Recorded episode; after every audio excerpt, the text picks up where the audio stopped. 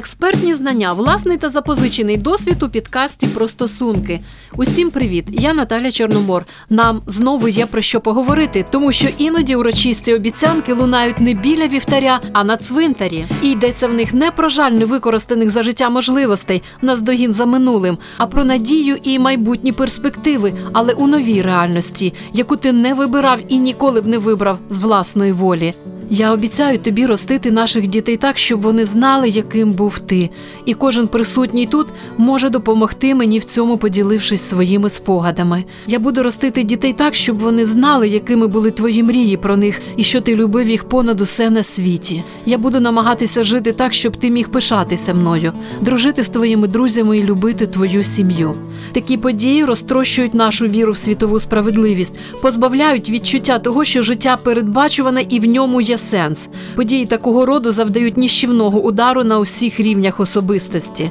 Жертви сексуального насильства та жорстокого поводження, біженці, військовополонені, ті, хто вижили в катастрофах та природних катаклізмах, хто переніс важкі травми або хвороби, хто втратив близьку людину – це все про нас з вами.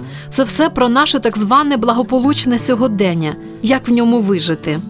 Когось емоційне цунамі поглинає остаточно. Потрясіння викликає так званий посттравматичний стресовий розлад, і дехто так і не повертається до нормального життя. І це є гіркою правдою.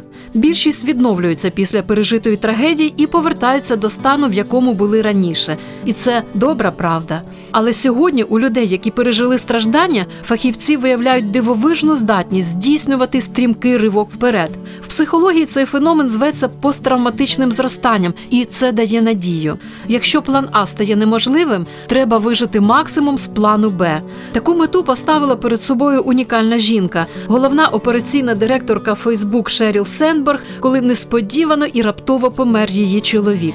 Допомагав їй в досягненні цієї мети Адам Грант, відомий психолог, викладач і консультант.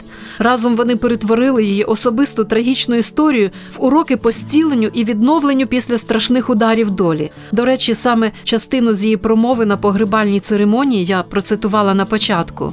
Експерти визначають 5 головних напрямків посттравматичного росту: набуття особистої сили, придбання вдячності, формування більш глибоких відносин, відкриття нового сенсу життя, бачення нових можливостей. Ось декілька постулатів, які розкривають їх сутність.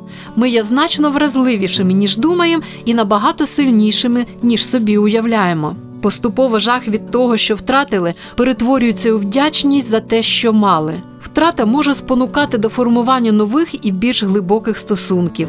У певному сенсі страждання перестає бути стражданням, коли в ньому з'являється глузд. Здобувши Бога, ми розуміємо, що не є центром світобудови. І хоча багато чого не розуміємо, набуваємо впевненість, що в житті присутній порядок і сенс. Подих смерті може спонукати до нової якості життя. Аналітики зазначають, що після теракту 11 вересня багато американців повністю змінили свою кар'єру і напрямок діяльності. Для них надважливим стало здійснення їхнього життєвого покликання. Досвід і знання, набуті під час важких випробовувань, можуть стати в нагоді. Коли ми допомагаємо тим, хто опинився в біді, сенсу набуває не тільки наше життя, але й наші страждання. Ми не стверджуємо, що надія завжди перемагає біль. Не у кожної історії щасливий кінець. На кожний випадок, що подає надію, є інші, де обставини виявляються нездоланними. Повернення до життя не у всіх починається одночасно із однієї тієї ж вихідної точки. Але від внутрішніх переконань і дій людини залежить те, що буде з нею далі. Життя ніколи не буде вже таким, як раніше. Але цей світ став кращим завдяки рокам, прожитим тобою. Ти неймовірно сильно змінив мене своєю присутністю у моєму житті. І неймовірно сильно змінив мене своєю відсутністю. 156 днів поспіль після смерті чоловіка Шеріл Сенберг робила дописи у своєму щоденнику. Цей допис вона зробила у перший день його народження без нього.